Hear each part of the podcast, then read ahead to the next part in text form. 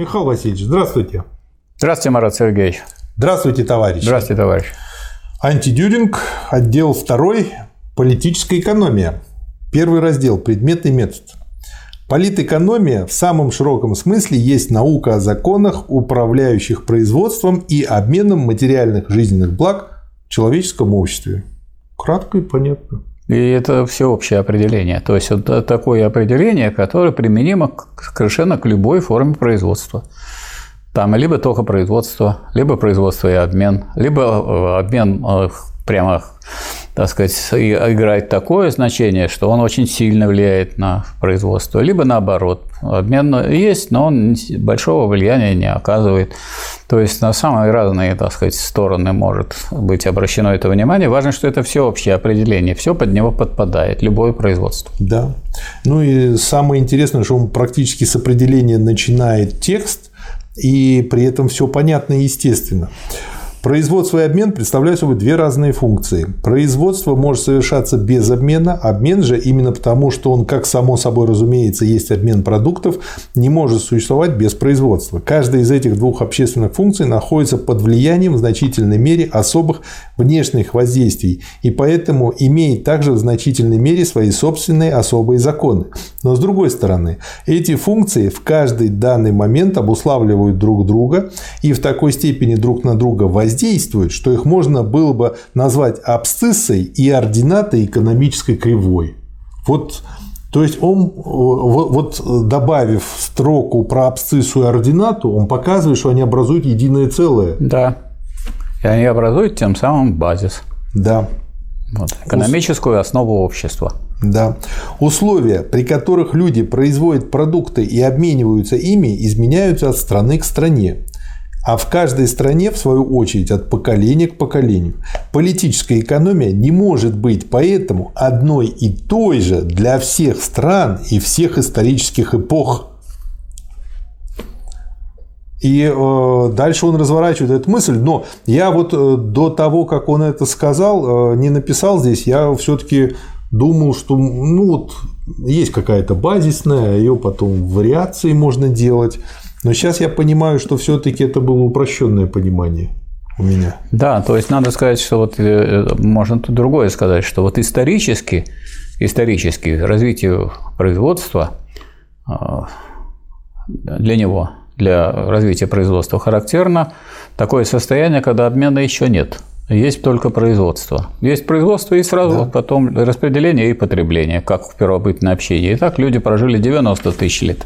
Да. А вот постепенно в недрах феодального хозяйства и в недрах даже рабовладельческого хозяйства еще раньше появляется уже обмен, потом деньги, и это вот, э, так сказать, обмен и начинает это все домой. разрушать, пока он не превратит э, эти самые результаты производства в товар когда уже люди специально производят не для употребления, а для обмена. Сам бы ел, да деньги надо. Угу. От способа производства и обмена исторически определенного общества и от исторических предпосылок этого общества зависит и способ распределения продуктов. Но вместе с различиями в распределении возникают и классовые различия. Общество разделяется на классы, привилегированные и обездоленные, эксплуатирующие и эксплуатируемые, господствующие и угнетенные, а государство, к которому стихийно сложившиеся группы одноплеменных общин в результате своего развития пришли сначала только в целях удовлетворения своих общих интересов и для защиты от внешних врагов, отныне получает в такой же мере и назначение посредством насилия охранять условия существования и господства правящего класса против класса угнетенного – Две страницы и какой вывод? Однако распределение не является всего лишь пассивным результатом производства и обмена. То есть он показывает, что оно тоже постепенно становится моментом. Оно, в свою очередь, оказывает обратное влияние на производство и обмен. Каждый новый способ производства или новая форма обмена тормозится вначале не только старыми формами производства и обмена и соответствующими им политическими учреждениями, но и старым способом распределения. Чем подвижнее данный способ производства и обмена, Чем больше он способен к совершенствованию и развитию, тем скорее и распределение достигает такой ступени, на которой оно перерастает породивший его способ производства и обмена и вступает с ним в столкновение. Более того, пока способ производства остается еще общественно нормальным, до тех пор господствует в общем довольно довольство распределением, и если протесты и раздаются в это время, то они исходят из среды самого господствующего класса. Ну, тут он приводит Сен-Симон, Фурье, Оуэн. И как раз в эксплуатируемых массах не встречают никакого отклика. Лишь когда данный способ производства прошел уже немалую часть своей нисходящей линии, когда он наполовину изжил себя, когда условия его существования в значительной мере исчезли, и его преемник уже стучится в дверь, лишь тогда все более возрастающее неравенство распределения начинает представляться несправедливым, лишь тогда люди начинают апеллировать от изживших себя фактов к так называемой вечной справедливости. То, что дает нам до сих пор экономическая наука, ограничивается почти исключительно генезисом и развитием капиталистического способа производства. Она начинает с критики пережитков феодальных форм производства и обмена, доказывает необходимость их замены капиталистическими формулами, формами. формами, развивает затем законы капиталистического способа производства и соответствующих ему форм обмена с положительной стороны. То есть, поскольку они идут на пользу общим целям общества и заканчивает социалистической критикой капиталистического способа производства, то есть изображением его законов с отрицательной стороны, доказательством того, что этот способ производства в силу своего собственного, вот я бы подчеркнул слово собственного развития, быстро приближается к той точке, где он сам себя делает невозможным. Что скажете, Михаил Васильевич? Я хочу сказать, что здесь э, Энгельс подчеркивает историзм этой науки, политической да. экономии. Это не наука о том, как вот сейчас производятся э, предметы потребления или средства производства. Это наука о производстве э, всех возможных предметов потребления, причем как предметов производственного потребления, так и потребления для удовлетворения каких-то э, обычных человеческих потребностей. И с движением, связанным с э, развитием производительных сил, меняется и форма этого самого производства. А следовательно, меняется и распределение. И, конечно, меняется и обмен. И поэтому то, что происходит в производстве, потом начинает влиять на все остальные сферы. И вот то, что производство является решающей сферой, э, потом проявляется в том, что возникают идеи, что надо изменить ситуацию, надо это переделать, надо против этого выступить. И отсюда появляется, так сказать, тот самый социализм, социалистическая критика капитализма. Потому что социализм, как вот учение, появилось как отрицание капитализма. Оно может появиться в головах тогда, когда оно в самом производстве уже появилось, само производство начинает себя отрицать, особенно в кризисах, когда вот уничтожаются э, и средства производства, и предметы потребления, при том, что есть нищие, есть э, бедные и так далее. И Энгельс прекрасно подводит к тому, что он не сваливается откуда-то с Луны, а он и является естественным развитием капитализма. Что скажете на этот счет? Ну вот тут э, Ленин нас, э, Энгельс нас подвел прямо к, не просто к социализму как отрицанию, а к социализму в его положительном выражении. Наконец, эта критика, критика, которая, э, собственно, самим производством идет, критика того состояния или той формы, в которой он находится. Эта критика доказывает, что созданные в пределах капиталистического способа производства массовые производительные силы – которые он уже не в состоянии обуздать, только и ждут того, что их возьмет в свое владение организованное для совместной планомерной работы общества, чтобы обеспечить всем членам общества средства к существованию и свободному развитию их способностей, при том во все возрастающей мере – я бы тут подчеркнул два момента. Первый момент такой, что это не так получается, что вдруг какие-то люди их осенило, и они осчастливили человечество и внесли всякие предложения по изменению жизни.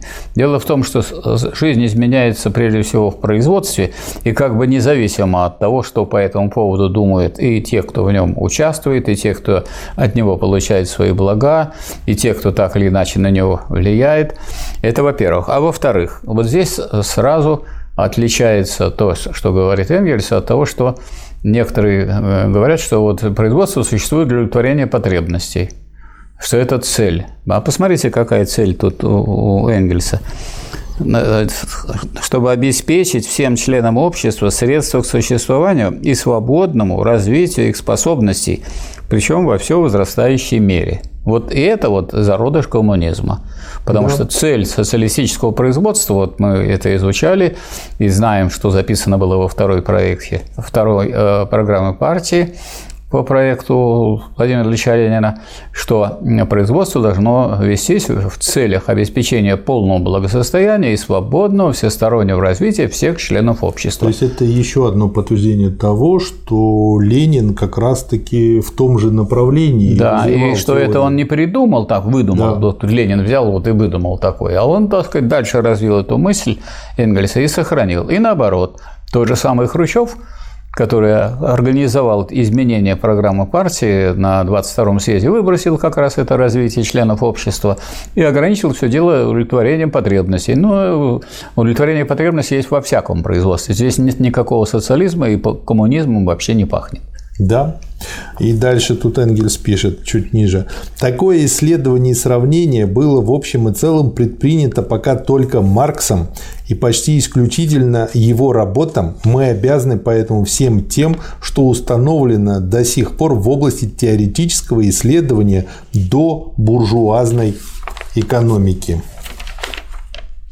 И дальше, в конце этого небольшого раздела, вот такая достаточно большая цитата, чем же объясняется, что тот самый призыв к уничтожению классовых противоположностей и классовых различий, к которому до 1830 года трудящиеся и страждущие массы оставались равнодушны, находит теперь отклик у миллионов, что он завоевывает одну страну за другой, притом в той самой последовательности, в которой в отдельных странах развивается крупная промышленность – и с той самой интенсивностью, с которой происходит это развитие, что за одно поколение он приобрел такую силу, которая может бросить вызов всем объединившимся против него силам и быть уверенной в своей победе в близком будущем. Вопросительный знак – то есть, вот, э, Михаил Васильевич, это вот э, очередной ответ от Энгельса уже, э, почему фабрично-заводские там, и дальше. Да.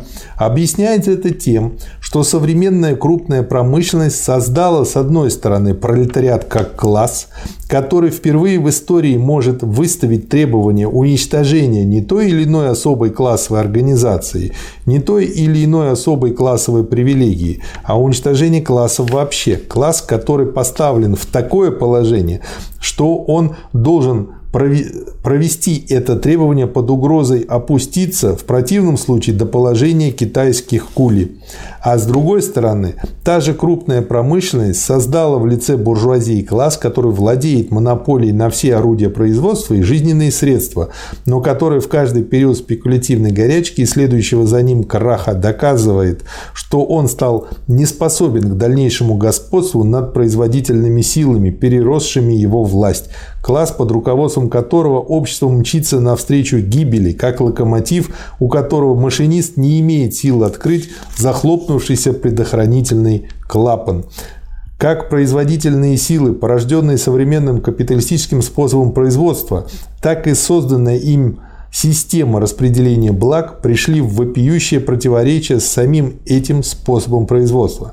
И при том в такой степени, что должен произойти переворот в способе производства и распределения, устраняющий все классовые различия, чтобы все современное общество не оказалось обреченным на гибель на этом факте, а не на представлениях того или другого мудрствующего домоседа о праве и бесправии, основана уверенность современного социализма в победе. Ну вот это замечательные слова Энгельса, которые объясняют, что в отличие от всякого рода социализмов, которые да. перечислены в коммунистическом манифесте как отрицающие капитализм, выступающие против него учения, но с разных позиций. То с позиции самих капиталистов, то с позиции вообще реакционных, э, феодальных, то с позиции мелкобуржуазных, то с позиции совершенно утопических, когда сидят мечтатели и придумывают. А Энгельс берет этот самый социализм, который вырастает из современного капиталистического производства. Поэтому вопрос о победе коммунизма, победе социализма, он здесь не ставится так, что мы хотим, мы предлагаем, мы выдвигаем идею, давайте за нее проголосуем. Он ставится по-другому, что современное производство к этому идет, надо это осознать, сделать это сознательной целью, тогда эти роды нового общества будет, будут идти Э, с меньшими. Безболезненно. Наиболее да. безболезненно. Хотя совершенно безболезненно такого не Борьбу бывает. никто никогда не отменял. Да, То и, есть вот и требуется, думают, кто, что без борьбы да, все будет. И требуется сделать политическую революцию, но политическая революция должна иметь совершенно определенное экономическое содержание. Переход от частно-капиталистического производства к производству, основанному на общественной собственности, на средства производства. Да. Второй раздел – теория насилие. Ну и, собственно говоря, а, поскольку это работа антидюринг, то тут уже цитата Дюринга. Форма политических отношений есть исторически фундаментальная, хозяйственные же зависимости представляют собой только следствие или частный случай, а потому всегда являются фактами второго порядка. То есть, как мы видим, у господина Дюринга все как раз-таки наоборот. Да, он как-то вот, как так можно? Такова теория господина Дюринга. И здесь, и во многих других местах господин Дюринг просто провозглашает ее, так сказать. То есть, э, как бы, если у Энгельса идет вывод, то здесь просто провозглашение, так сказать, декретирует. Нигде во всех трех толстых томах мы не находим ни малейшей попытки доказать ее или опровергнуть противоположный взгляд. Допустим даже на мгновение, что господин Дюринг прав. То есть это чем-то, как я понимаю, напоминает доказательство от противного в математике. Да. И что вся история до наших дней действительно может быть сведена к порабощению человека человеком. Но тогда возникает вопрос, зачем же Робинзону нужно было порабощать пятницу?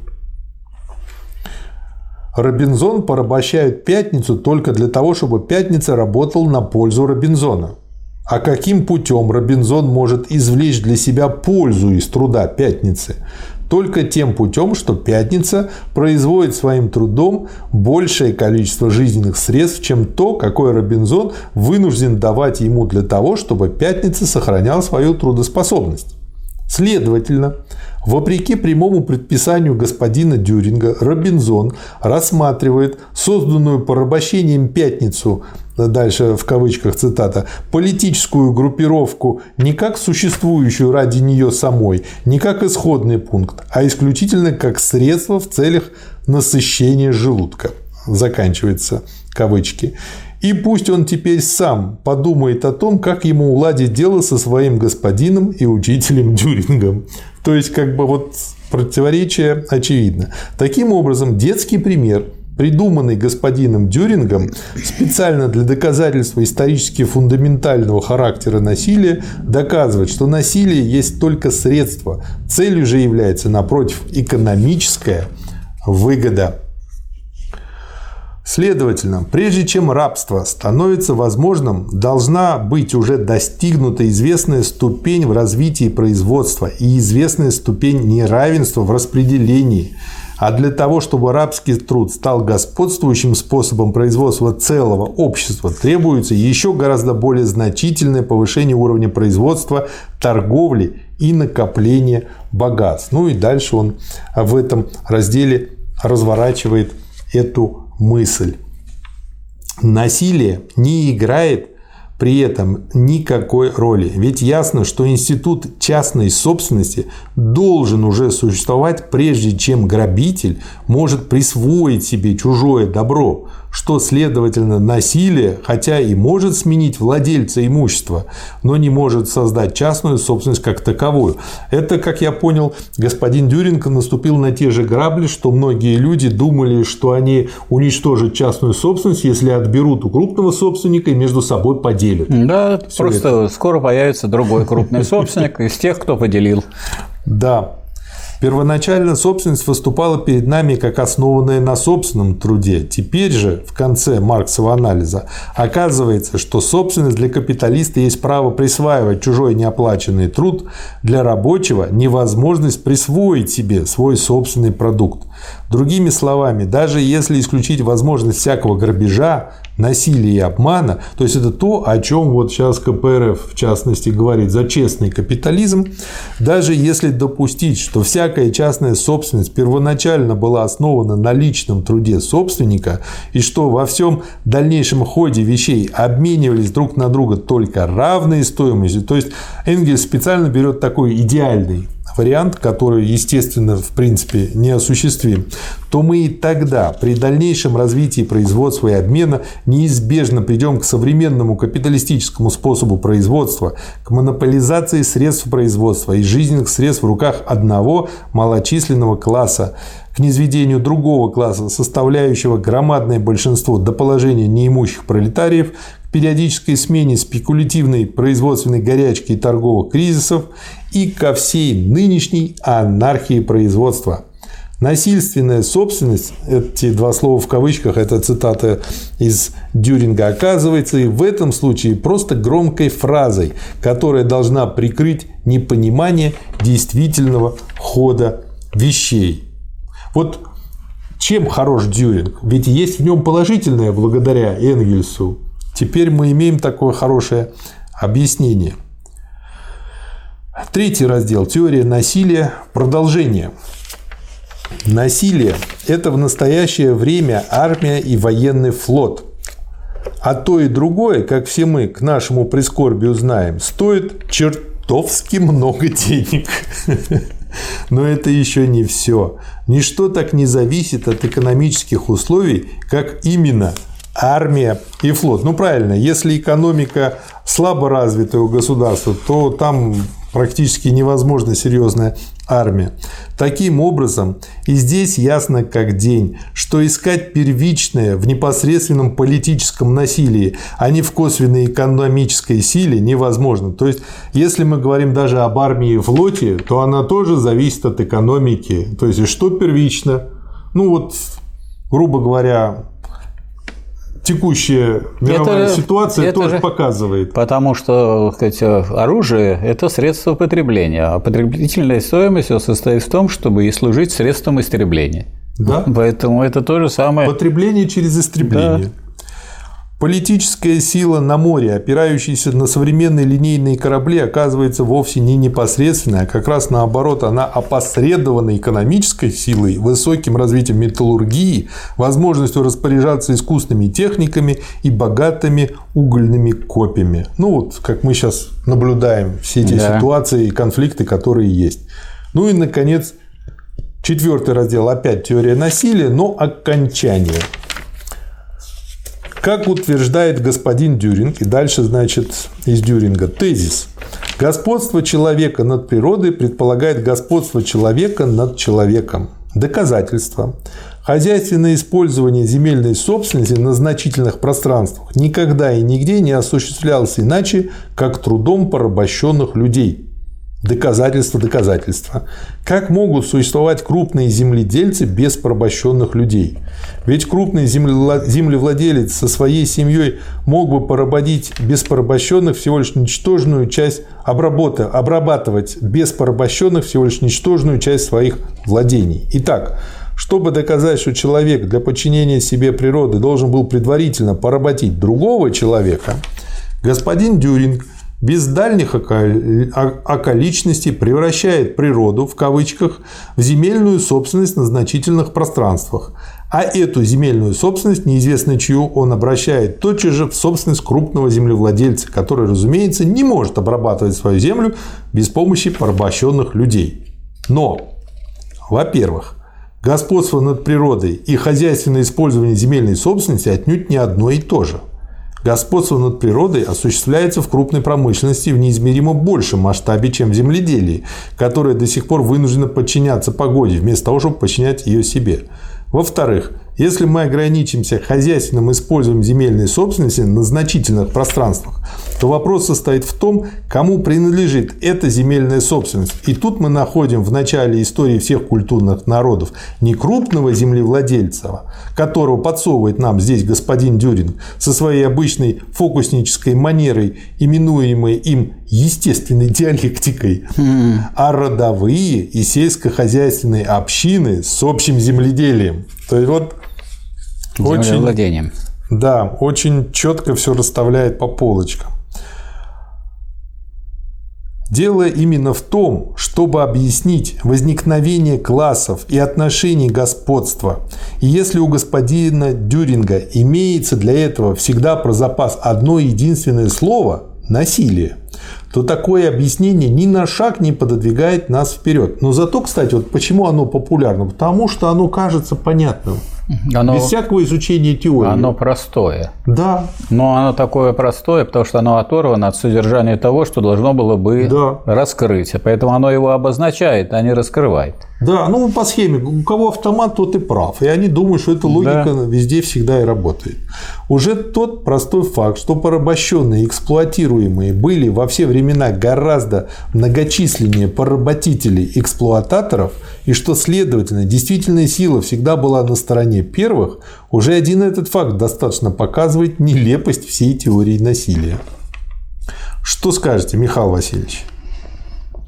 Значит, э, Энгельс здесь э, копает очень глубоко. То есть он хочет сказать, что надо идти от экономики, и последовательно идет от экономики, а не наоборот, от какого-то насилия, что якобы один субъект совершает насилие над другими субъектами. Наоборот, это насилие появилось в результате развития экономики, в результате разложения первобытного общинного коммунизма, в результате появления частной собственности, в результате появления класса рабовладельцев и рабов – и дальнейшего движения классов. То есть как раз все время шло движение производства. И вот это движение производства – это главная и основная, и основа, на которой строится вообще все общество. И понимание насилия тоже. Иначе не объяснишь, как э, получается так, что большинство трудящихся, явное большинство, находится в подчинении явного меньшинства эксплуататоров – и если, так сказать, если при этом получается, что насилие осуществляет эксплуататоры, то как же так получается? Как же это не увязано с тем, что ну, главная то есть сила... управляет слоном. Да, но на самом деле это дело в, дело в отношениях экономических. Так складывается отношение, что насилие лишь их охраняет а их не воспроизводит и не, не и, и, и, кладется в основу этого производства. Да. Я вижу, тут у вас много отметок, Михаил Васильевич. Что еще добавить? Да, я не столько добавлю от себя, сколько хочу отметить, что вот э, говорит Энгельс. Производство развилось уже настолько, что человеческая рабочая сила могла произвести теперь больше, чем требовалось для простого поддержания ее. Средства для содержания большего количества рабочих сил имелись на лицо. Имелись также и средства для применения этих сил. Рабочая сила приобрела стоимость. О. Вот это очень крупный такой шаг, который с формальной точки зрения в голову не приходит. Почему? Потому что стоимость рассматривалась как стоимость товаров. А товар, да. даже если вы откроете капитал и будете там читать, то это прежде всего полезная вещь. Да. То есть для того, чтобы рабочая сила стала товаром, она должна сказать, себя показать или превратиться в действительности, в экономике э, в такой момент, который выступает как вещь. То есть, когда уже не важно, что вы за человек, что у вас, какое сознание, какое у вас воспитание. Важно, что вы умеете делать. И вот то, что вы умеете делать, это единственное, что интересует э, приобретателя этого, этой вот способности. И вот способность к тому, чтобы производить, то есть рабочая сила, вот это рабочая сила как бы отчудилась, так сказать, отошла от работника, так сказать, одно из природных его явлений или одно из, один из моментов его от, отчуждается и становится так сказать, в условиях товарного хозяйства главным э, богатством способным производить новые богатства, больше, чем богатство, которое их производило. И появляется тогда не только стоимость, а прибавочная стоимость. И создателем этой прибавочной стоимости является эта самая рабочая сила. Да. Таким образом, насилие, вместо того, чтобы господствовать над хозяйственным положением, было вынуждено, наоборот, служить ему. Рабство было открыто, оно скоро сделалось господствующей формой производства у всех народов которые в своем развитии пошли дальше древней общины, но в конце концов оно стало также одной из главных причин их упадка. Только рабство сделало возможным в более крупном масштабе разделение труда между земледелием и промышленностью, и таким путем создало условия для расцвета культуры древнего мира, для греческой культуры.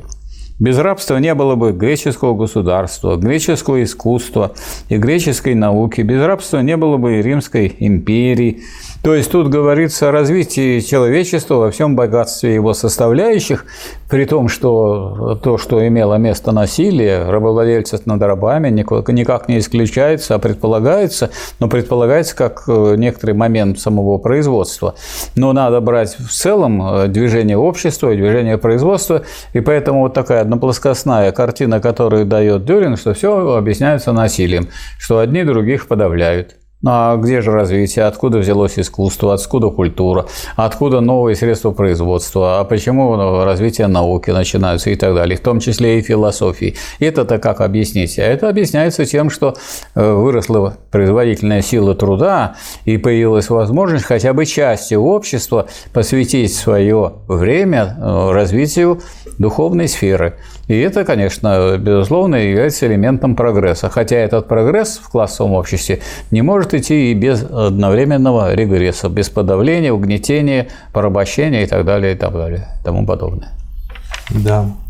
Я смотрю, и дальше у вас тоже еще отмечено. Да, Энгельс говорит, что э, крупное разделение труда между массой, занятой простым физическим трудом, и немногими привилегированными, которые руководят работами, занимаются торговлей, государственными делами, а позднее также искусством и наукой. Вот к чему мы пришли. Простейшие, наиболее стихийно сложившиеся формы этого разделения труда и было как раз рабство. Mm-hmm. То есть на рабство он смотрит не только с той точки зрения, что есть господин и раб, что один заставляет другого – а с той точки зрения, какую э, систему производства э, имеет это общество и э, как воспроизводится эта система. Это рабство развивается, и причем развивается до такой степени, что потом уже само это рабство начинает тормозить дальнейшее развитие общества. А вовсе не потому, что перестали, перестали подавлять рабов. Да. Только громадный рост производительных сил, достигнутый благодаря крупной промышленности, позволяет распределить труд между всеми без исключения членами общества и таким путем сократить рабочее время каждого так, чтобы у всех оставалось достаточно свободного времени для участия в делах, касающихся всего общества, как теоретических, так и практических. То есть не проповедь того, что надо, вот, чтобы не было насилия, а проповедь повышения производительности труда до такой степени, что можно труд распределить между членами общества так, что не, не только какая-то часть занимается производительным трудом, а все занимаются и производительным трудом, и в то же время участвуют в развитии науки, искусства и так далее. То есть, по существу, здесь, здесь просматривается вот эта коммунистическая сторона общественного развития, что общество, которое вышло, можно сказать, из коммунистической э, общины, оно снова э, и двигается в сторону коммунистической общины, но основанной на развитии производительных сил, а не на мечтах отдельных выдающихся личностей, тем более таких вот глупых выдающихся личностей, как, анти, как Дюринг которую да. разбирает здесь Энгельс. Но ну, Энгельс ее разбирает, потому что он, так сказать, своими неопрятными руками захватал, так сказать, всякие разные понятия и все стороны, так сказать, жизни общества. Ну, хороший антипример. И, и побив, так сказать, его на всех этих точках, можно показать людям действительно развитие да, в качестве ну, положительного груша для битья. Груша для битья. Для отработки да? теории. И вот мне нравится, как он заканчивает э, этот раздел хорошим примером. Почему русский царь, имеется в виду Александр II, II, который действует насильственными средствами, не только не в состоянии уплатить свои долги, но не может даже удержать свое насилие в кавычках иначе, как беспрерывно делая займы у в кавычках хозяйственного положения Западной Европы. Для господина Дюринга насилие есть нечто абсолютно злое – Первый акт насилия был, по его мнению, грехопадением. Вся его доктрина есть нытье по поводу того, что этот акт насилия заразил первородным грехом всю историю вплоть до настоящего времени. Что все законы природы законы социальные позорно извращены этим орудием дьявола насилием, что насилие играет в истории еще и другую роль, именно революционную роль, что оно по словам Маркса, является повивальной бабкой всякого старого общества, когда оно беременно новым, что насилие является тем орудием, посредством которого общественное движение пролагает себе дорогу и ломает окаменевшие, омертвевшие политические формы, обо всем этом ни слова у господина Дюринга. И это тусклое, дряблое, бессильное поповское мышление смеет предлагать себя самой революционной партией, какую только знает история. И на этом заканчивается этот раздел. Да, То есть, очень сказать, хороший. вся эта попытка объяснять так сказать, некой теории насилия и все на свете, ну, э, это Энгельс разбирает и показывает, что то, на что э, обратили внимание Маркс и Энгельс, то, что первичным в общественном развитии является производство, и что все надо выводить из развития и движения производства, в том числе из движения производительных сил и производственных отношений, это полностью подтверждается. Да. И полностью опровергает вот такие плоские рассуждения, которые э, сводятся к морализаторству. Надо, чтобы не было насилия. Это значит, э, применительно к обществу, это означает, что если люди будут стоять на том, на той позиции, что не надо, надо, чтобы не было насилия, то есть не надо делать революцию. Поэтому на самом деле это реакционная это и вредная, да. так сказать, да, вот точка зрения. Можно везде получить. И поэтому, поэтому обязательно нужно разгромить этого самого Дюринга, и тогда иначе нельзя совершить социалистическую революцию. Ну, все сведут к реформаторству да, и будут. И будет реформировать капитализм вечно. Да. Ну, это вот как сейчас мы реформируем все да, время. Да.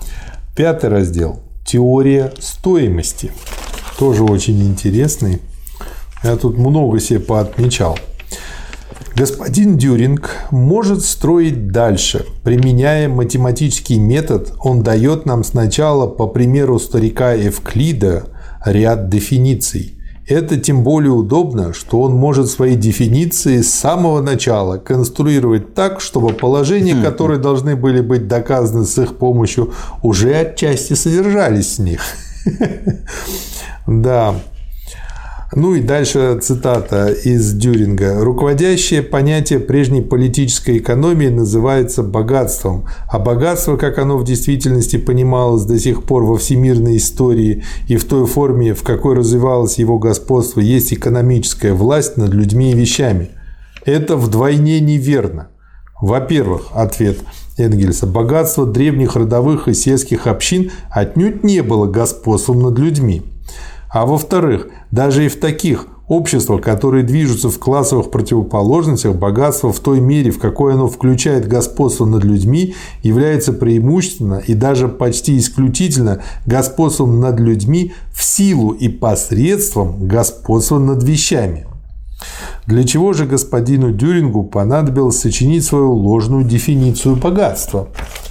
Богатство как господство над людьми есть грабеж – и таким образом мы вновь приходим, слово «грабеж» в кавычках, к ухудшенному изданию старого престарого прудоновского афоризма «Собственность есть кража». А кража, между прочим, это то, что совершается эпизодически. То есть вор, он время от времени ворует. А производство не от время от времени до времени работает, а работает постоянно. Поэтому нельзя производство никак назвать кражей. Ну да, то есть они какие-то частности возводят э, да. как основу. Вот основу. я набежал, отнял, силы отнял, а тут как раз идет все то время систематически. Получается, по его логике, просто да. развитием милиции ну, или полиции можно было бы навести порядок. Ну, конечно. И все. Да, чтобы не было кражи, да. надо увеличить Вор ассигнование, ассигнование на охранные всякие структуры. На правоохранительные органы. Вот Всем что нужно сделать. маски и защищаться да. от ковида. Нет, всем одеть маски и защищаться от бутылок, которые будут бросать э, те, кто нарушает какие-то правовые нормы. Да, мы благополучно подвели богатство по две основные точки зрения – производство и распределение. Богатство как господство над вещами, производственное богатство – хорошая сторона. Богатство как господство над людьми, существующее до сих пор распределительное богатство – дурная сторона, дало ее. В применении к современным отношениям это значит, капиталистический способ производства вполне хорош, это вот Маркс переводит на простой язык, да. и может существовать и впредь. Но капиталистический способ распределения никуда не годится и должен быть упразднен. Это вот капитализм с человеческим Надо усовершен... усовершенствовать его. Да.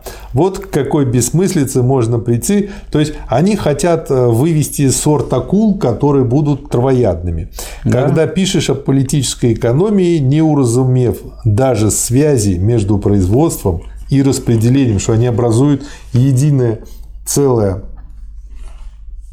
Другими словами, стоимость, ну потом он опять цитирует Дюринга, что стоимость есть значение, которое имеют в хозяйственном обороте хозяйственные предметы и работы.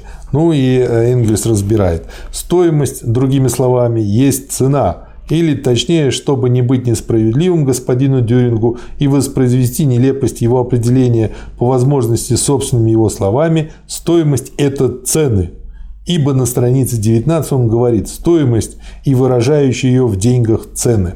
Следовательно, господин Дюрин констатирует сам, что одна и та же стоимость имеет весьма различные цены, а тем самым и столько же различных стоимостей. Если бы Гегель не умер уже давно, он бы повесился. Угу. Стоимость, представляющая собой столько же различных стоимостей, сколько она имеет цен, этого не мог бы придумать и Гегель со всей своей теологией. То есть вместо того, чтобы так сказать, видеть, что эта цена является выражением стоимости, а стоимость – это закономерная, а цена – это поверхность экономических явлений. Ну, что мы видим на поверхности, то и в глубине. Да. То есть это вообще безграмотная постановка вопроса, философски, так сказать, не выдерживающая никакой критики. Поэтому он и упоминает здесь Гегеля, поскольку Гегель говорил, что вот что такое закон. Закон есть спокойное в явлении, поэтому стоимость – это спокойное в движении цен. А вот эти цены колеблются, но они колеблются вокруг стоимости, а не так, что вот они каждый раз, каждая цена имеет какую-то свою стоимость. Да. Для чего все эти ребяческие выверты и извращения? Для того, чтобы через посредство сопротивления, слово сопротивление в кавычках, прийти от производственной стоимости, эти два слова в кавычках, от этой истинной, но до ныне лишь идеальной стоимости к, фальфи... к фальсифицированной насилием стоимости распределительной, безраздельно господствовавшей до сих пор в истории – ну, то есть это уже полная каша, потому что на самом деле стоимость, она и распределяется. Вот она и распределяется, а распределение есть распределение товаров. А распределение товаров есть распределение стоимостей. И сама цена есть одна из форм распределения, потому что цена может ниже стоимости, а может выше стоимости. И через движение цен мы можем наблюдать, как распределяется стоимость.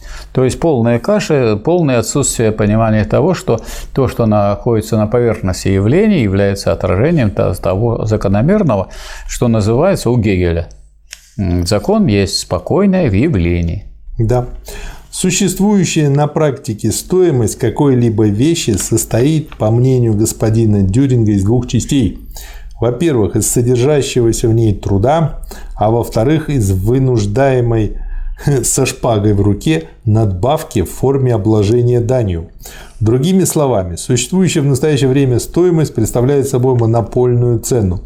Но если, согласно этой теории стоимости, все товары обладают такой монопольной ценой, то возможны два случая. только.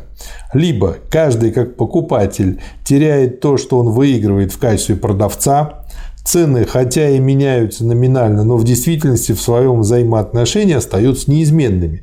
Все остается по-прежнему, и пресловутая распределительная стоимость оказывается всего лишь видимостью. Либо же мнимые надбавки обложения представляют собой действительную сумму стоимости, а именно ту, которая производится работающим, созидающим стоимость классом, но присваивается классом монополистов, и тогда и эта сумма стоимости состоит просто из неоплаченного труда. В этом случае, несмотря на человека со шпагой в руке, несмотря на мнимые надбавки обложения и на предполагаемую распределительную стоимость, мы приходим опять многоточие, к марксовой теории прибавочной стоимости. Да. То есть, если включать голову, хочешь, не хочешь, все дороги ведут к Марксу. Ну, некоторые головы включить невозможно. Он здесь пытается с помощью Особенно Дюринга, с помощью Дюринга включить головы тех, кто читает вот эту критику Те, Дюринга. Тем, у кого есть. Да, да, потому что тот, кто будет стоять на позиции Дюринга, подпадает под ту критику, которую дает Энгельс. Да. Свой социализм господин Дюринг основывает непосредственно на теориях вульгарной политической экономии самого худшего сорта. Его социализм имеет ровно такую же ценность, как эта вульгарная политическая экономия. Их судьбы неразлучно связаны между собой. Все развитие человеческого общества после стадии животной дикости начинается с того дня, как труд семьи стал создавать больше продуктов, чем необходимо было для ее поддержания. С того дня, как часть труда могла уже затрачиваться на производство не одних только жизненных средств, но и средств производства. Избыток продукта труда над издержками поддержания труда и образование накопления из этого избытка общественного, производственного и резервного фонда – все это было и остается основой всякого общественного, политического и умственного прогресса. Вот что излишки делают с людьми. Да.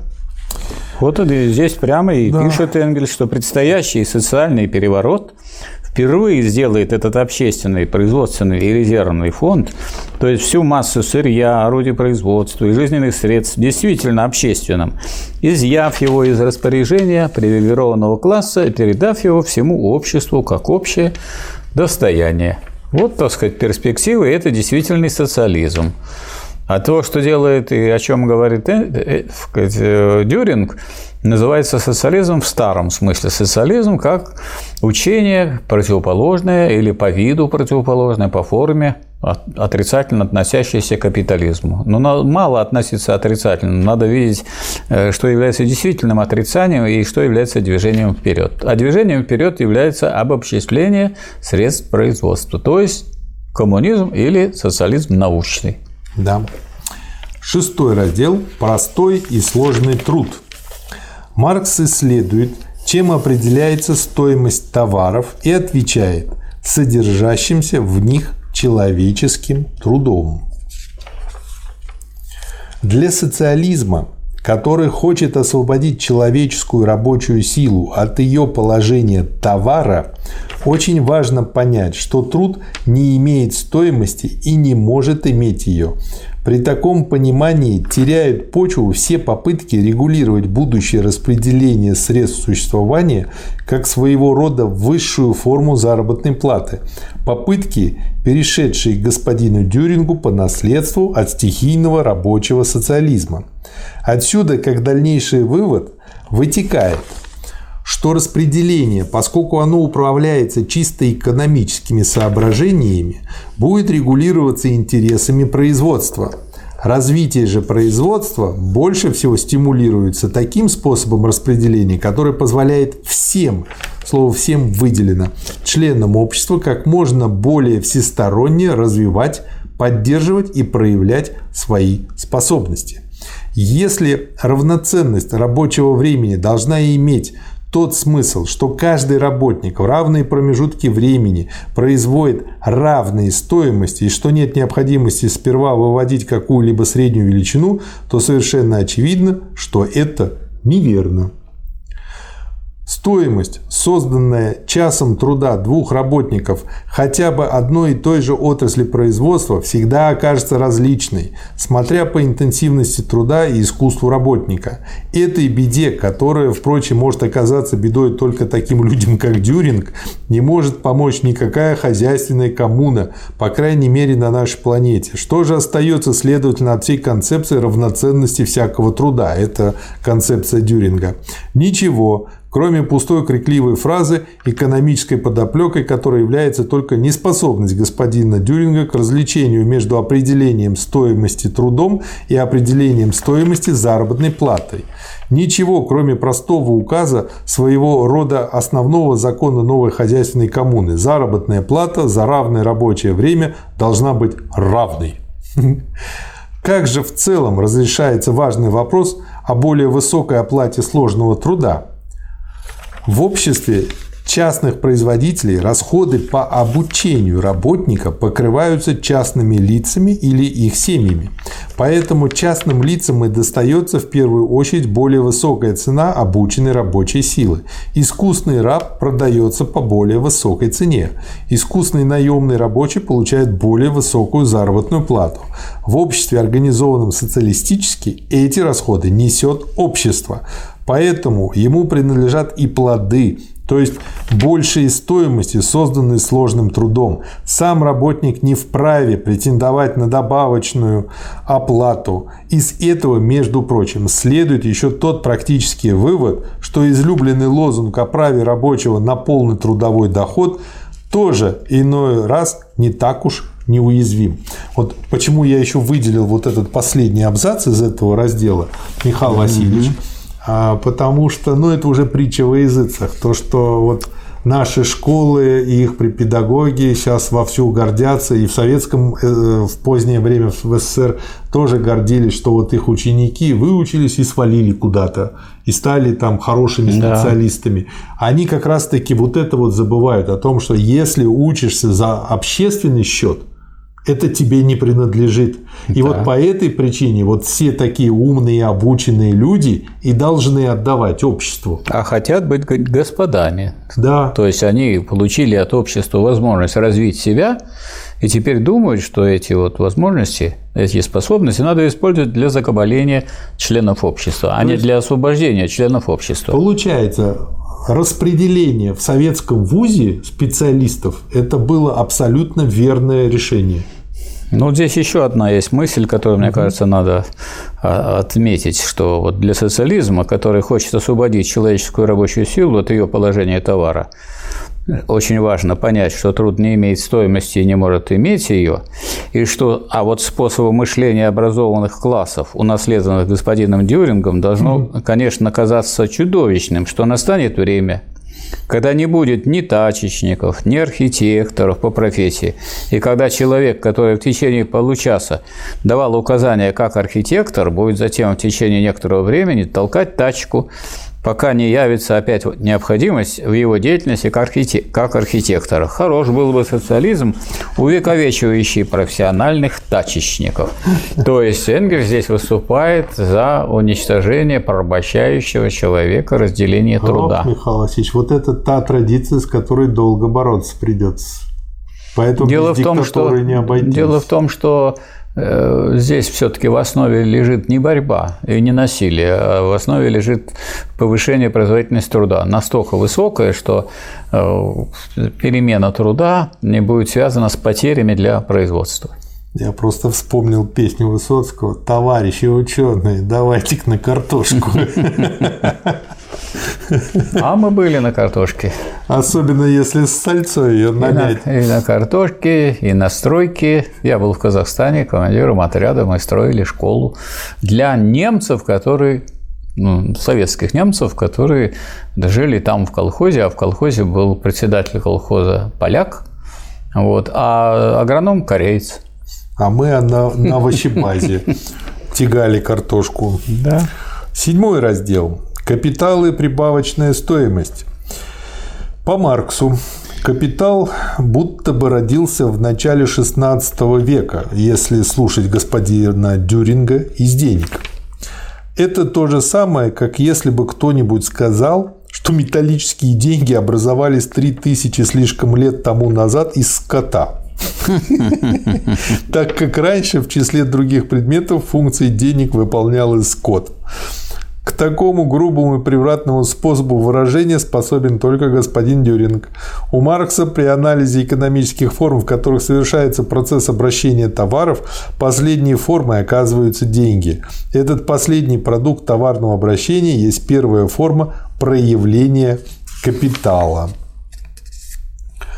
Затем Маркс подвергает исследованию процессы, посредством которых деньги превращаются в капитал, и находит, Прежде всего, что форма, в которой деньги циркулируют как капитал, представляет собой форму, противоположную той, в которой они циркулируют как всеобщий эквивалент товаров.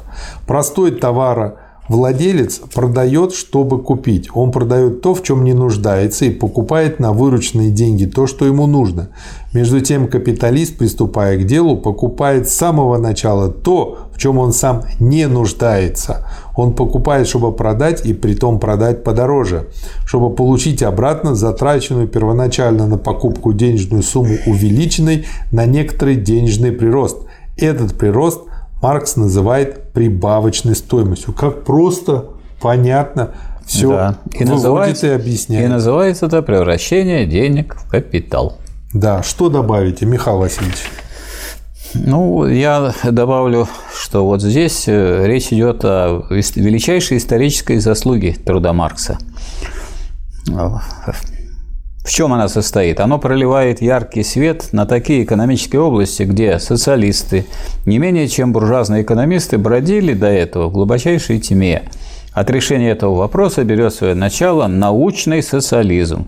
И это решение является центральным пунктом научного социализма, то есть происхождение прибавочной стоимости. Если в этом вопросе разобраться, если люди понимают, что прибавочная стоимость – это чужой неоплаченный труд – чужой неоплаченный труд, проявляющийся в, э, в товарах, и э, как их характеристика, как стоимость. Значит, для того, чтобы уничтожить капиталистическую эксплуатацию, надо э, уничтожить частную собственность и товарное хозяйство. И вот тогда вы получаете стоимость отсутствие стоимости, общественную собственность и коммунизм, первой фазой которого является социализм. Да, и он тут э, пишет дальше. Решение состоит в следующем. Увеличение стоимости денег, которые должны превратиться в капитал, не может не совершиться в самих деньгах, не возникнуть из купли, так как эти деньги только реализуют здесь цену товара. А эта цена, ибо мы предполагаем, что обмениваются равные стоимости, не отличается от стоимости товара. Но по той же причине увеличение стоимости не может возникнуть из продажи товара. Значит, Данное изменение должно произойти в том товаре, который покупается, но изменению подвергается при этом не его стоимость, так как товар покупается и продается по своей стоимости, а его потребительная стоимость как таковая. Другими словами, изменение стоимости должно проистекать из потребления этого товара. Ну и вот, собственно говоря, он и нашел, что это за товар. Если, как мы видели, труд как таковой не может иметь стоимости, то этого отнюдь нельзя сказать о рабочей силе. Последняя приобретает стоимость лишь только она, как это фактически имеет место ныне, становится товаром. И стоимость эта определяется, как и стоимость всякого другого товара, рабочим временем, необходимым для производства, а следовательно и воспроизводства этого специфического предмета торговли то есть тем рабочим временем, которое требуется для производства жизненных средств, необходимых рабочему для поддержания себя в состоянии трудоспособности и продолжения своего рода. Поэтому покупатель рабочей силы совершенно иначе понимает характер заключенной им сделки. Тот факт, что для поддержания жизни рабочего в течение 24 часов требуется только 6 часов труда, нисколько не мешает рабочему работать 12 часов из этих 24. Стоимость рабочей силы и стоимость создаваемой рабочей силы в процессе труда – две различные величины. Очень как бы хорошо и э, вот как бы это же дальше потом и развивается в том, что мы можем назвать э, марксизмом, ленинизмом эпохи перехода к полному коммунизму. Вот в тех э, работах, которые писали Ельмеев, Долгов, вы принимали участие? Вот связанное с рабочим временем, со свободным временем. Но здесь для того, чтобы и такой сделать переход или скачок, нужно сказать, э, вопрос об экономии рабочего времени рассматривать не в масштабах, характерных для капитализма, с позиции одного капиталиста. Хотя бы он может быть монополистом, он даже большим может быть, даже совокупный угу. капиталист. А надо брать экономия, которая получает общество от появления нового средства производства да. или нового предмета потребления. А значит, если мы берем эту экономию, то все затраты на само это средство производства вы берем в минус – то есть э, мы должны вычесть затраты на средства производства и посмотреть, какая будет экономия труда от использования этого средства производства. Да. Но это, так сказать, еще один скачок очень большой и вполне диалектический. То есть мы, э, если раньше мы не насилие выводили, а из организации общества, так и здесь, когда вы перешли от частного хозяйства к общественному хозяйству, вы должны посмотреть на него не глазами товаропроизводителей, а глазами сказать, коллективного собственника, собственника, и, следовательно, экономить мы должны во всем и для всех. А раз во всем и для всех, то то, что мы рассматривали при производстве как э, результат, то есть стоимость, мы берем как затраты. И мы должны это вычесть и посмотреть, какую экономию получило общество или от нового изобретения, или от нового средства производства, или от деятельности э, работников. Да. Но для меня, я почему это упомянул, что вот как марксизм-ленинизм является развитием марксизма, да. то точно так же марксизм-ленинизм эпохи перехода к коммунизму, да. вот этих э, больше чем 10 авторов, является дальнейшим развитием этой теории, когда да. говорят, что тут все заржавело с 19 века и дальше не менялось, Нет. не развивалось, это полная ерунда. Если бы мы привязывали э, именно к рабочей силе все, а мы привязываем это не к рабочей силе, а привязываем к времени, которое работает рабочий. Угу. То есть мы учитываем что стоимость э, определяется рабочим временем. А если это рабочее время, так надо посмотреть на этот же вопрос с точки зрения всего общества и с точки зрения а что дают средства производства? Если они дают экономию, то вот их результативность должна мериться уже не, не тем количеством труда, которое в них заключено, а тем количеством труда, которое они позволяют экономить. Вот, но это можно делать только в обществе, где есть общественная собственность на средства производства. Да. Итак, Капитал означает у Маркса не общепринятое экономическое понятие, согласно которому капитал есть произведенные средства производства. Напротив, Маркс утверждает, что известная сумма стоимостей лишь тогда превращается в капитал, когда она увеличивается в своей стоимости, образуя прибавочную стоимость. Ну, а когда она увеличивается в своей стоимости? Когда она увеличивается в процессе производства. Вам не только нужно купить а, такой товар, который такой способностью обладает, увеличивать стоимость, то есть рабочую силу, а нужно организовать производство и обеспечить движение этого производства так, чтобы в результате вы получили гораздо больше стоимость, чем стоимость, э, которая заключена в тех средствах, жизненных, которые вы передадите рабочему. Вот тогда получается прибавочная стоимость. А прибавочная стоимость становится источником дальнейшего капиталистического развития. Но капиталистическое развитие – это все равно общественное развитие, в том числе в научном плане, в техническом плане и так далее. И дальше дело должно прийти к тому, чтобы это было делом всего общества, а не делом отдельных капиталистов, которые, да. которые пытаются получить чужой неоплаченный труд. Ну а что пишет господин Дюринг? Его Энгельс резюмирует так.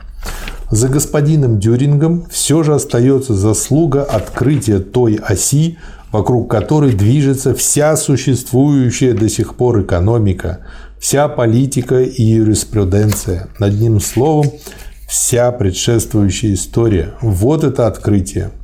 Двоеточие, дальше цитата из Дюринга. Насилие и труд Два главных фактора, которые действуют при образовании социальных связей.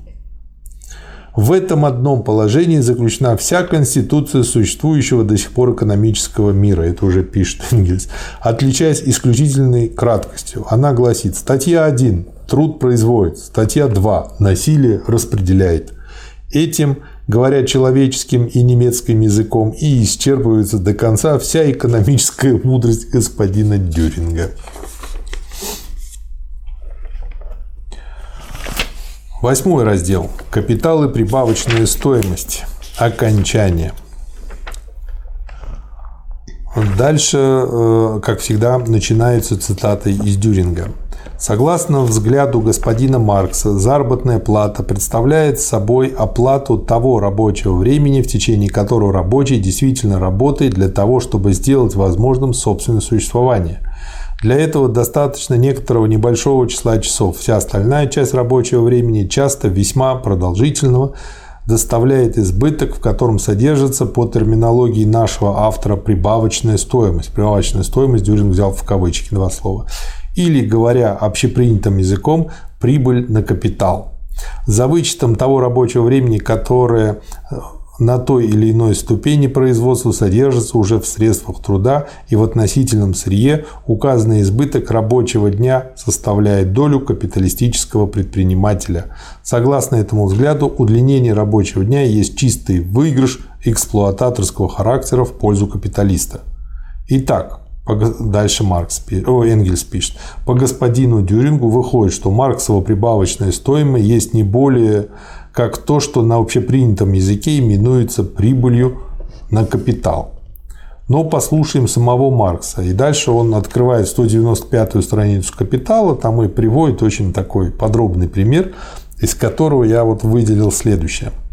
Маркс пишет, ближе к концу примера. Впоследствии в третьей книге этой работы я покажу, что при определенных обстоятельствах одна и та же норма прибавочной стоимости может выразиться в самых различных нормах прибыли и различные нормы прибавочной стоимости в одной и той же норме прибыли. На странице 587 мы читаем.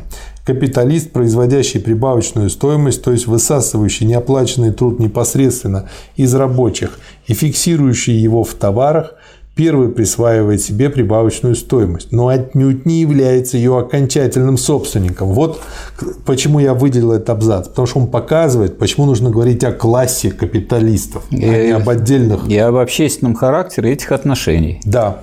Он должен затем поделиться ею с другими капиталистами, выполняющими иные функции в общественном производстве в его целом земельным собственником и так далее. Таким образом, прибавочная стоимость расщепляется на различные части. Различные ее доли попадают в руки лиц различных категорий и приобретают различные самостоятельные по отношению друг к другу формы, каковы прибыль, процент, торговая прибыль, земельная рента и так далее. Эти превращенные формы прибавочной стоимости могут быть распределены лишь в третьей книге. И они были рассмотрены в, в, в, в третьем томе «Капитала». Это знаете мне что напомнило? Давая взятку ГИБДДшнику, даешь не только ему, а еще его начальнику, начальнику начальника, там целая система получения взяток. Вот и здесь то же самое. Яснее выразить мысль невозможно. При каждом соответствующем случае Маркс обращает внимание на то, что его прибавочную стоимость никоим образом нельзя смешивать с прибылью на капитал – что это последнее является, напротив, подчиненной формой, и, а весьма часто даже только долей прибавочной стоимости.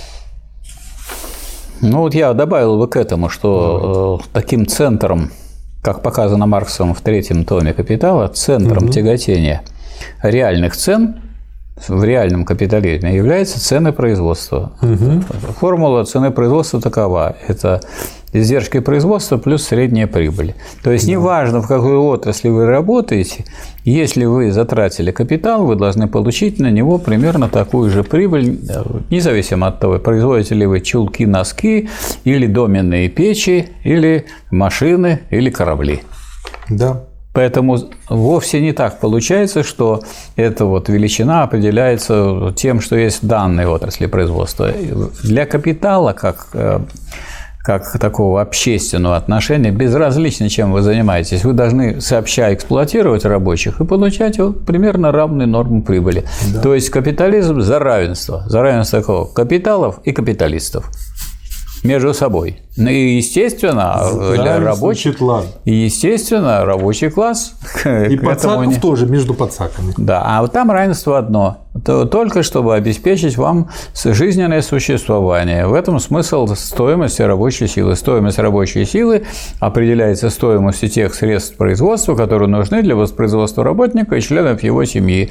То есть отдать рабочим то, что нужно для того, чтобы они все время существовали как предмет эксплуатации, а между капиталистами побелить всю прибавочную стоимость, которая выступает в виде прибыли. Прибыль должна быть равной на равный капитал. Ну, раз мы два капиталиста, если у меня в два раза капитал больше, я должен получить в два раза больше чем вы. И это справедливо. А если у вас в три раза больше капитала, чем у меня, или в 300 раз, ну, в 3 или в 300 раз вы должны получить больше прибыль. А сколько, вот, сказать, вы работали? Нисколько вы не работали, я не работал.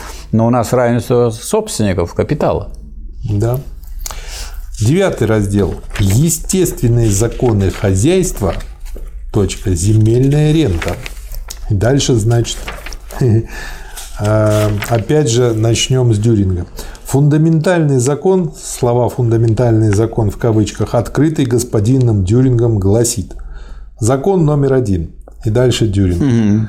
Производительность хозяйственных средств, ресурсов природы и человеческой силы увеличивается благодаря изобретениям и открытиям. Надо же, как он до чего додумался. Глубина. Глубина. Господин Дюринг обращается с нами совершенно так, как известный шутник у Мольера обращается с новоиспеченным дворянином, которому сообщает новость, что тот всю свою жизнь говорил прозой, сам, сам того, того не подозревая. Не подозревая. Да. Но еще лучше закон номер два. Цитируем, значит, из Дюринга. Разделение труда расчленение профессий и разделение деятельности повышает производительность труда. Да. А дождь, если идет, он, он приводит, мокрый. Он мокрый. Он приводит к тому, что намокает. То, что он подпадает под дождь. Ну и дальше там третий, четвертый, пятый естественные законы, то есть по схеме масло масляное. Да, закон номер три. Отделен, отдаленность и транспорт – суть главные причины, которыми стесняется или же облегчается совместная деятельность производительных сил. Ну, абсолютно плоские мысли, совершенно ничтожные. Стена нашего дома не только нас – отделяет, но и объединяет. А закон номер 4. Промышленное да. государство обладает несравненно большей емкостью в отношении народонаселения, что значит емкостью в отношении народонаселения, чем земледельческое государство. Ох, он остается верен своему методу, уже разобранному в отделе философии.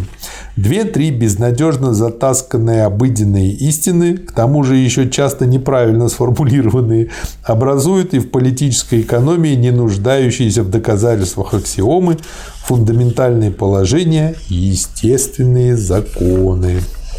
Но если в науке, там, в такой как математика, там, аксиомы служат основанием, на котором строится все здание математики, да. то здесь это не служит ни основанием и ни украшением. Здесь это совершенно ненужные плоские так сказать, положения, сводящиеся к тому, что всем известно. Да. И ничего из этого не выводится, и ни к чему, никаким мыслям это не ведет. Да, именно так. Десятый раздел из в кавычках критической истории. Маркс в «Капитале» говорит, политическая экономия как самостоятельная наука возникает лишь в мануфактурный период, а в сочинении к критике политэкономии он же говорит, классическая политическая экономия начинается в Англии с Петти, а во Франции с Буагельбера и завершается в Англии Рикардо, а во Франции Сисманди. Господин Дюринг следует этому предначертанному ему пути с той лишь разницей, что у господина Дюринга высшая политическая экономия начинается лишь с тех жалких недоносков, которые буржуазная наука хм. произвела на свет, когда уже закончился ее классический период.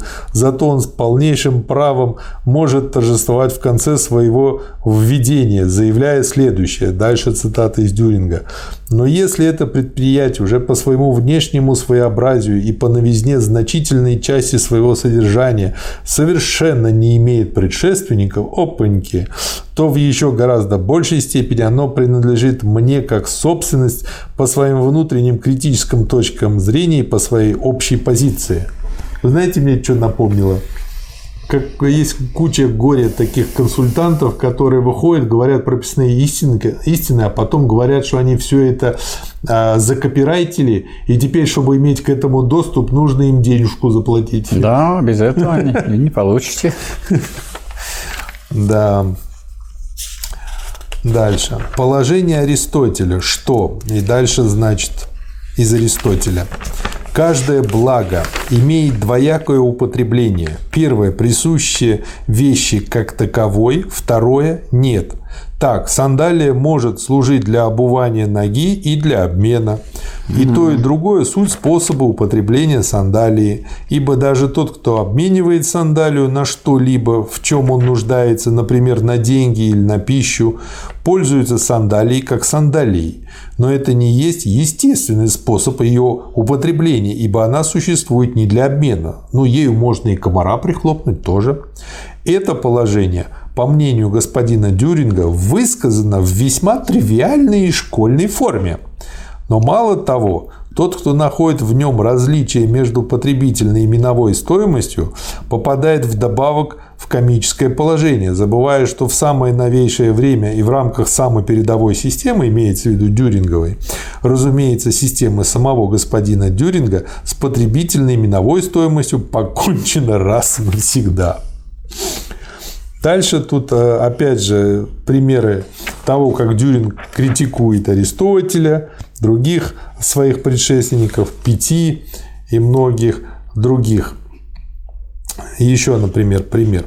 До конца отделанной, как бы вылитой из одного куска работы пяти является его сочинение «Кое-что о деньгах».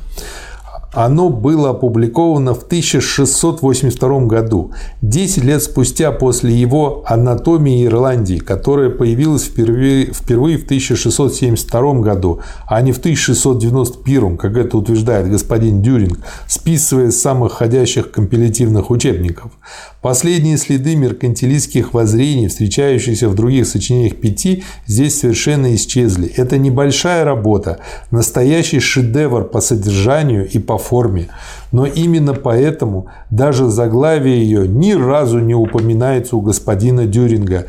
Да это и в порядке вещей, что по отношению к гениальнейшему и оригинальнейшему исследователю-экономисту напыщенная и менторски претенциозная посредственность может только высказать свое ворчливое неудовольствие, может только испытывать досаду по поводу того, что искры теоретической мысли не вылетают здесь стройными, сомкнутыми рядами, как готовые аксиомы, аксиомы, в кавычках слово аксиомы, а возникают разрозненно по мере углубления в сырой практический материал, например, в налоговую систему. То есть это, как я понимаю, была работа, посвященная налогообложению налоговой системе. В общем, надо взять на заметку. Что добавите еще, Михаил Васильевич? Посмотрим, что тут. Ну, здесь э, дальше идет э, некий очерк других э, произведений угу. уже. Например, с позволения господина Дюринга мы восстановим хронологический порядок и поставим поэтому Юма перед физиократами. Вот. Экономические очерки Юма появились в 1752 году, а физиократы связывали понятие стоимости с земледелием именно – они угу. подчеркивали важность земледелия, и в этом смысле они правы, что оно, конечно, сказать, такую основополагающую роль играет. Но капитал не связан только с земледелием, это было некое ограничение. Ну вот э, по этому поводу пишет Юм э, свое, так сказать, произведение «Экономические очерки», которые появились в 1752 году. Связанных друг с другом очерках о деньгах, о торговом балансе, о торговле. Юм следует шаг за шагом, часто даже в причудах за книгой Джейкоба Вандерлинта «Деньги соответствуют всем вещам». Лондон, 1734. Как бы ни был неизвестен господину Дюрингу этот Вандерлинд, все же с ним считаются еще и английских, в английских экономических сочинениях конца XVIII века, то есть после Смитовский период. Подобно Вандерлинту, Юм рассматривает деньги как всего лишь знак стоимости – знак стоимости, а как показано потом было Марксом, это не только знак стоимости, они, деньги тоже есть товар, но товар эквивалент. Да. Дальше тут довольно много материала посвящено таблице Кене. И, как я понимаю, это э, с одной стороны э, модель, с другой стороны модель, естественно, имеющая свои упрощения, но с другой стороны она была очень таким наглядным воплощением и эта таблица столь же простое, сколько и гениальное для своего времени изображение годового процесса воспроизводства да, это... опосредуемого да, обращением. Да. Очень точно отвечает на вопрос, что происходит с этим чистым продуктом в народно-хозяйственном кругообороте. И таким да. образом, да, ну а Дюринг ее ругает за мистицизм, за то, за все, а Энгельс показывает, что ничего этого нет, кроме мистицизма самого Дюринга. Коротко говоря, Согласно критической истории, в которую он как бы исторически рассматривает, так сказать, своих предшественников, э, товарищ Дюринг, значение всех прежних экономистов сводится либо к тому, что их учение представляет как бы зачатки, в кавычках, более глубоких, руководящих, в кавычках, основоположений господина Дюринга, либо к тому, что они своей негодностью только и оттеняют настоящим образом его превосходство. Что же в конце концов получается в результате нашего анализа дюринговской самобытной системы политической экономии? Единственный результат состоит в том, что после всех больших слов и еще более грандиозных обещаний мы оказались обманутыми так же, как и в философии. Одним словом, в начале колоссальная затрата, самовосхваление, крикливой базарной рекламы, обещаний, превосходящих одно другое, а затем результат – круглый нуль. Это так мне напоминает сейчас э, то, как продвигают на Ютубе ролики – всяческие. Там такие зазывания, такое то, а потом единственный итог – это много просмотров и очень часто гневных, возмущенных комментариев тех, кто посмотрел. Что скажете в заключение, Михаил Васильевич? Заключение тут дано Энгельсом в разделе глава 10 из критической истории и подобно тому, как Дюринг не находил в своей философии достаточно грубых выражений для того самого Гегеля, идеями которого он пользуется, неизменно разжижая и опошляя их, так и в критической истории разнузданная клевета на Маркса служит лишь для прикрытия того факта, что все сколько-нибудь рациональное все сколько-нибудь рационально содержащиеся в курсе по вопросу о капитале и труде, составляет тоже разжиженный и опошленный плагиат у Маркса.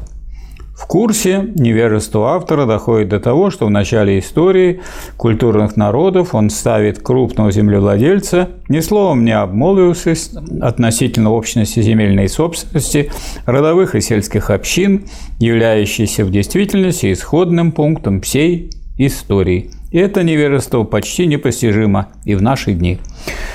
Ну вот, э, собственно говоря, э, Энгельс и подвел все дело к приговору, а приговор состоит в том, что все попытки изобразить э, что-то более высокое, более великое, более глубокое, чем то, что сделал Маркс, сводится к самым плоским, ничтожным так сказать, вещам, которые не заслуживают внимания или заслуживают так сказать, того, что сделал он с Дюрингом, чтобы использовать его мальчик как мальчика для битья, чтобы немножко на нем потренировались те люди, которые изучают политэкономию. Да, как мама кошку учит котят. Да.